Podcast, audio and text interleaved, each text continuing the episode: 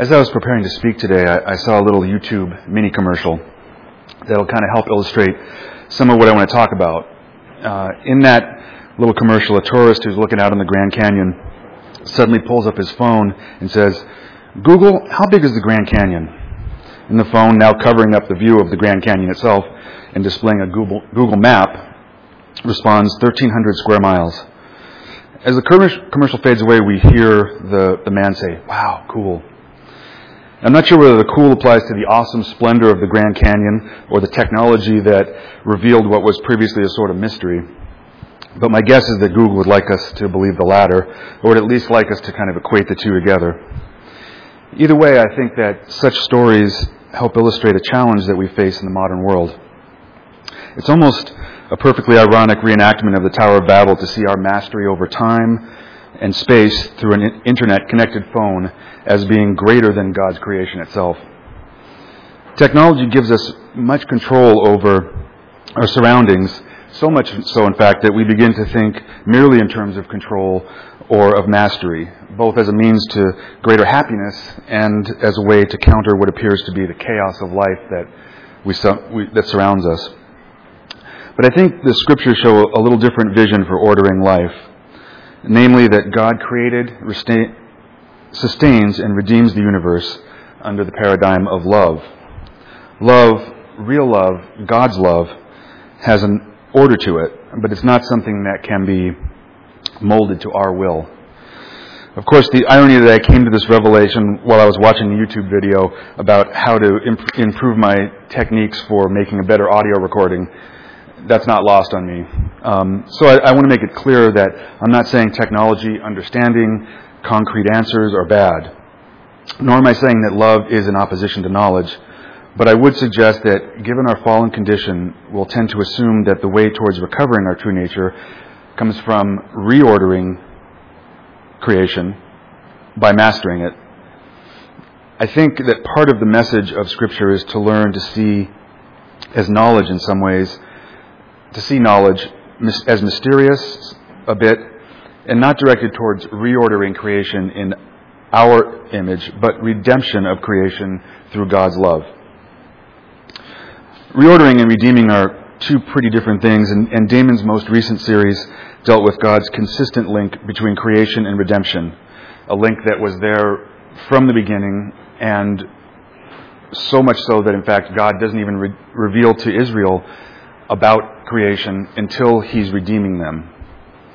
So I'd like to look at, at that from a little bit different angle and see how God's creation redemption differs from controlling and reordering that comes naturally. Uh, we see it in Scripture, and I see it in my life all the time. The idea that we should know the how and why of all things, or at least we should expect a certain reaction from any given action, is like breathing for us. Uh, we pull a tap, we expect water. We flip a switch, we expect light. Running our lives by technique and ordering is just the way things are. This is even more so with each new generation as it finds itself even more deeply buried in technology from birth. And technology is not bad. I mean, I, I feel blessed to make a living pushing digital ones and zeros around and music comes out. It's pretty amazing. But I need to be careful not to lose myself to the technique of that and to forget that music and beauty are a mysterious gift from God. Beauty and love as God's creation are the forest, and I don't want to forsake that uh, for just looking at my own digital trees. Um, by the way, when I use the word control here, I'm not really meaning the same thing as uh, you might hear on Dr. Phil, you know, where they talk about a controlling spouse or a boss that's controlling. I mean it in the sense, partially, that Jacques Ellul might describe it as technique. Uh, methods or techniques for making things predictable and fully known. I don't know if you remember the old television series Get Smart, but in Get Smart, chaos and control were the two names of the opposing agencies. Um, that pairing seems very natural. Chaos we tend to think of them parallel, where we're presented with chaos and we want to restore control. But that's not the whole picture or the only solution, and it doesn't seem to be the primary story that we see in Scripture. Just imagine how much more simple Israel's history might have been if, if God had made things more orderly and controlled. No 400 years of slavery in Egypt, maybe. No golden calf, no Bathsheba, no exile, and certainly no cross. These aren't the most efficient, controlled means possible, at least from our perspective. But God, through Scripture, acts mysteriously, in part because He responds to the disorder resulting from our fall with something different, with love. And love is not always as orderly as we would like it to be. My text today is uh, Job.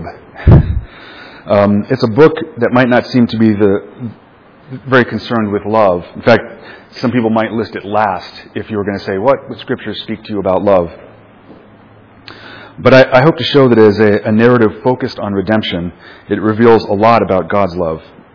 Also, the fact that Job is among the oldest books of the Bible might help illustrate that these kinds of ideas of control and technique are not really just modern concerns. He's, Job is generally presented as a good man who proclaims his innocence against his friends. The innocence Job claims in this case is not sinlessness like we would think of, um, but rather a, right, a rightness acting in accordance with God's laws. Uh, and as a result of that, he's blessed with wealth and family. In that belief, Job, Job and his accusers are pretty much in agreement. Uh, in other words, punishment is a direct result of sin all the time. So those who are suffering have done something to deserve it. And Job's not really different than, than his accusers in that way. He just knows that he hasn't done anything wicked enough to warrant his present suffering. His friends, on the other hand, are certain that since reaction follows action, that Job must be guilty of something pretty horrendous since he's in a very miserable place right now. His sin that caused that must have been equal to that. Eliphaz asked Job, Is it because of your reverence that God reproves you, that he enters into judgment against you? Is not your wickedness great and your iniquities without end? Zophar says to Job, He has seized a house which he has not built. Because he knows no quiet within him, he does not retain anything he desires. God will send his fierce anger on him and will rain it on him while he is eating. He may flee from the iron weapon, but the bronze bow will pierce him. This is the wicked man's portion from God, even the heritage decreed to him by God. And on it goes. His accusers take 43 chapters and will not give in, but not really because they care about defending God's honor or particularly about helping Job, really. Rather, they just need to see God's justice as a humanly knowable and therefore, in a sense, predictable and controllable trait of God. Job, too, wants to expect, know what to expect out of life, and he measures God's in love in ways that are knowable by him. That's not unnatural for any person facing a world that seems to be marked by chaos. In fact, part of what makes the book of Job so difficult is that his friends don't only say false things. There's a lot of truth in even the reprehensible speeches of his friends. There's truth to some of their statements, and, and we should all hope that blessing follows good actions and that the wicked are held accountable. But for Job's friends, this has become the defining mark of God, which allows them to believe that God can, in a sense, be controlled by good behavior. I do good, God responds thusly. I cheat, God lashes out.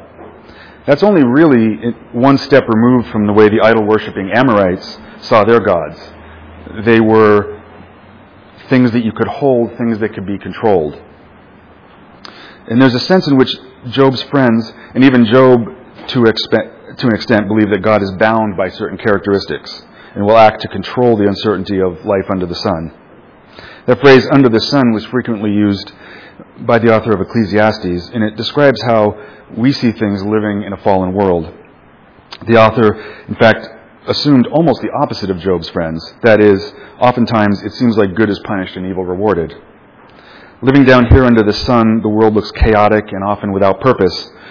Or as the author of Ecclesiastes, Ecclesiastes puts it, all is vanity and futile. That view has a little bit of an echo in the words of Job's wife when she suggests that he curse God and die. In other words, there's no hope, it's all vanity, so just give up. Job's response that we accept good, so we must accept adversity shows faith, but it still misses the truth about God's love for his creation. So the author of Ecclesiastes sees the world ruled by chaos, and Job's friends see the chaotic world held in check by a God that always acts according to rules that they can understand. Rules which allow them to maneuver, manage, control, and reorder, in a sense, the world the way they would like to see it. His wife and, and friends want Job to see God as one dimensional and always predictable, or maybe not knowable at all. But God shows something different to Job in the end. First, God reveals that what surrounds Job is not chaos and disorder, but God's good creation that shows itself sometimes in challenging and mysterious ways. So in Job 38, towards the end of the book, when God is answering Job out of the whirlwind, we read, Who is it that darkens counsel by words without knowledge? Now gird up your loins like a man, and I will ask you, and you instruct me. Where were you when I laid the foundations of the earth? Tell me if you have understanding, who set its measurements? Since you know, or who stretched a line on it? On what were its bases sunk? Or who laid its cornerstone when the morning stars sang together and all the sons of God shouted for joy? Or who enclosed the sea with doors when bursting forth it went out from the room? When I made a cloud its garment and thick darkness its swaddling band and placed boundaries on it and set a bolt and doors and said, Thus far you shall come, but no further, and here your proud waves will stop. In this section, God reminds Job that God is creator, and his glory in creation is rightly a mystery for mankind, but it is not chaos. It's God's sovereign kingdom that he rightly rules in all aspects.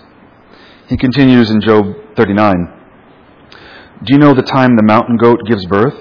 Or do you observe the calving of the deer? Can you count the, mo- the months they fulfill? Or do you know the time they give birth? They kneel down and bring forth their young. They get rid of their labor pains. Their offspring become strong. They grow up in an open field. Who sent out the wild donkey free? And who loosened the bonds of the swift donkey to whom I gave the wilderness for a home and the salt land for his dwelling place? Do you give the horse his might? Do you clothe his neck with a mane? Do you make him leap like a locust? His majestic snorting is terrible. He paws in the valley and rejoices in his strength. How is this an answer to Job's suffering? It doesn't really seem to answer the question at all. But maybe it's because the questions that Job and his companions are asking are the wrong ones. In God's response to in God's response, we see a Lord who is passionately connected, a loving Father to all creation, intimately aware of and caring for every aspect of the lives and the places He has designed. It's an ongoing involvement fueled by sovereign love. We might even see God's response as the precursor for his words in Matthew. Are not two sparrows sold for a cent, and yet not one of them will fall to the ground apart from your Father? But the very hairs on your head are numbered, so do not fear. You are more valuable than many sparrows.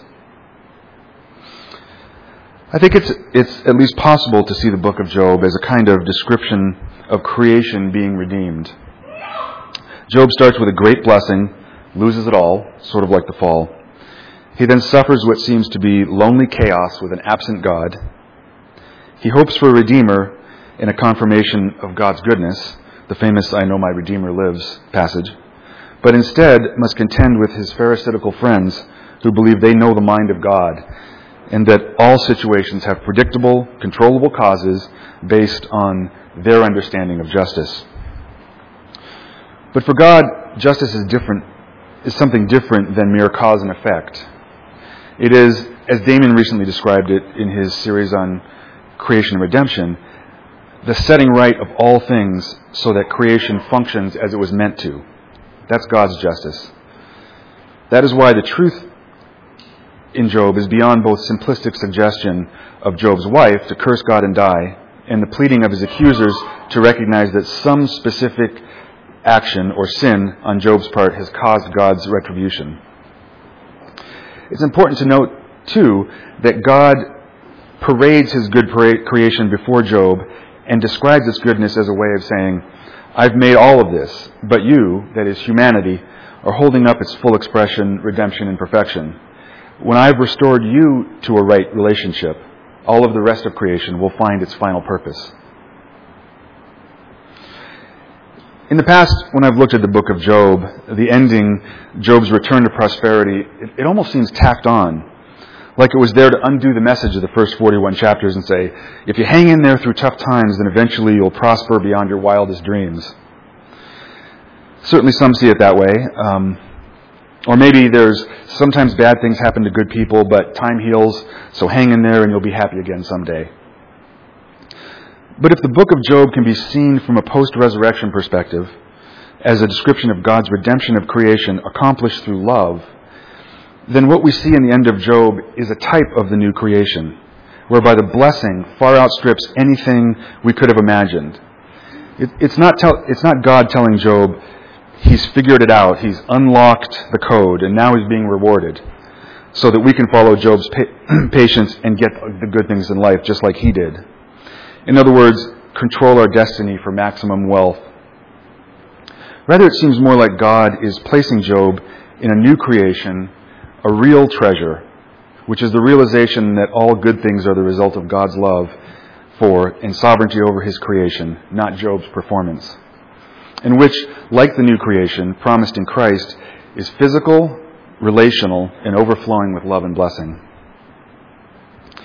If the world's merely chaotic and characterized by decay and randomness, then we'll rightly turn to remedy that with control. Some of those impulses lead to good, uh, though in a fallen world there will inevitably be unforeseen negative side effects.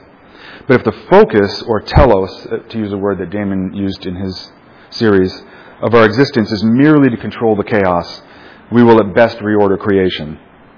That was not the good of which Damon was speaking, Reordering is an attempt to get back into the garden and fix things up ourselves, or at least get things under control. Redemption is God's action alone.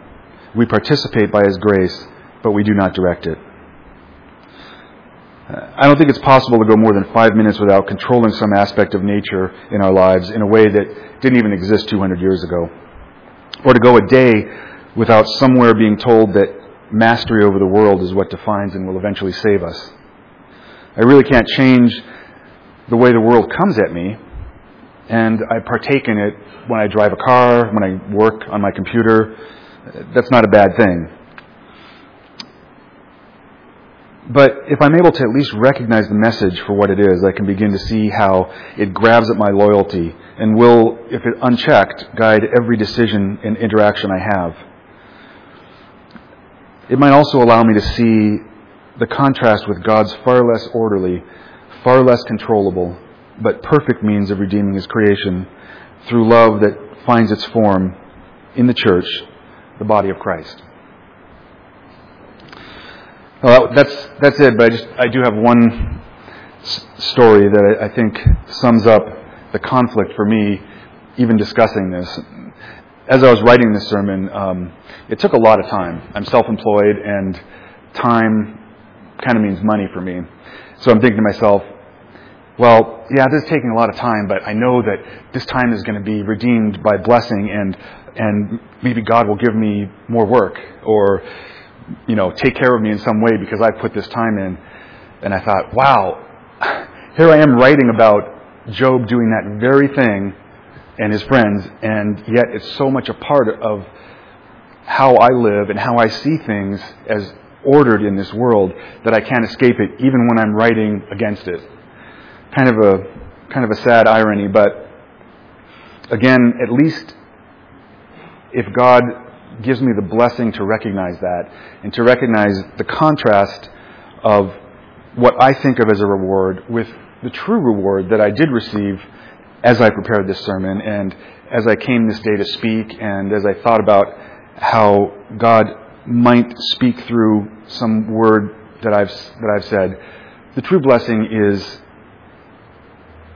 entering into God's redemption of creation somehow, somehow coming into the love that He has in His body, in the church, that He expresses through Scripture by the power of His Holy Spirit. That's the blessing, the true blessing, and it's, it's the blessing that ultimately I think Job received even through his difficult times. Let's pray. Thank you, Lord, that we can gather together here today, that you are our blessing, that your Holy Spirit comes to us, that your Holy Spirit speaks to us, that your Holy Spirit calls us to your redemption. Creation and all things in it are yours. As we sang today, this is our Father's world, and it is perfectly ordered by your love and care for creation. Sometimes it seems far from that.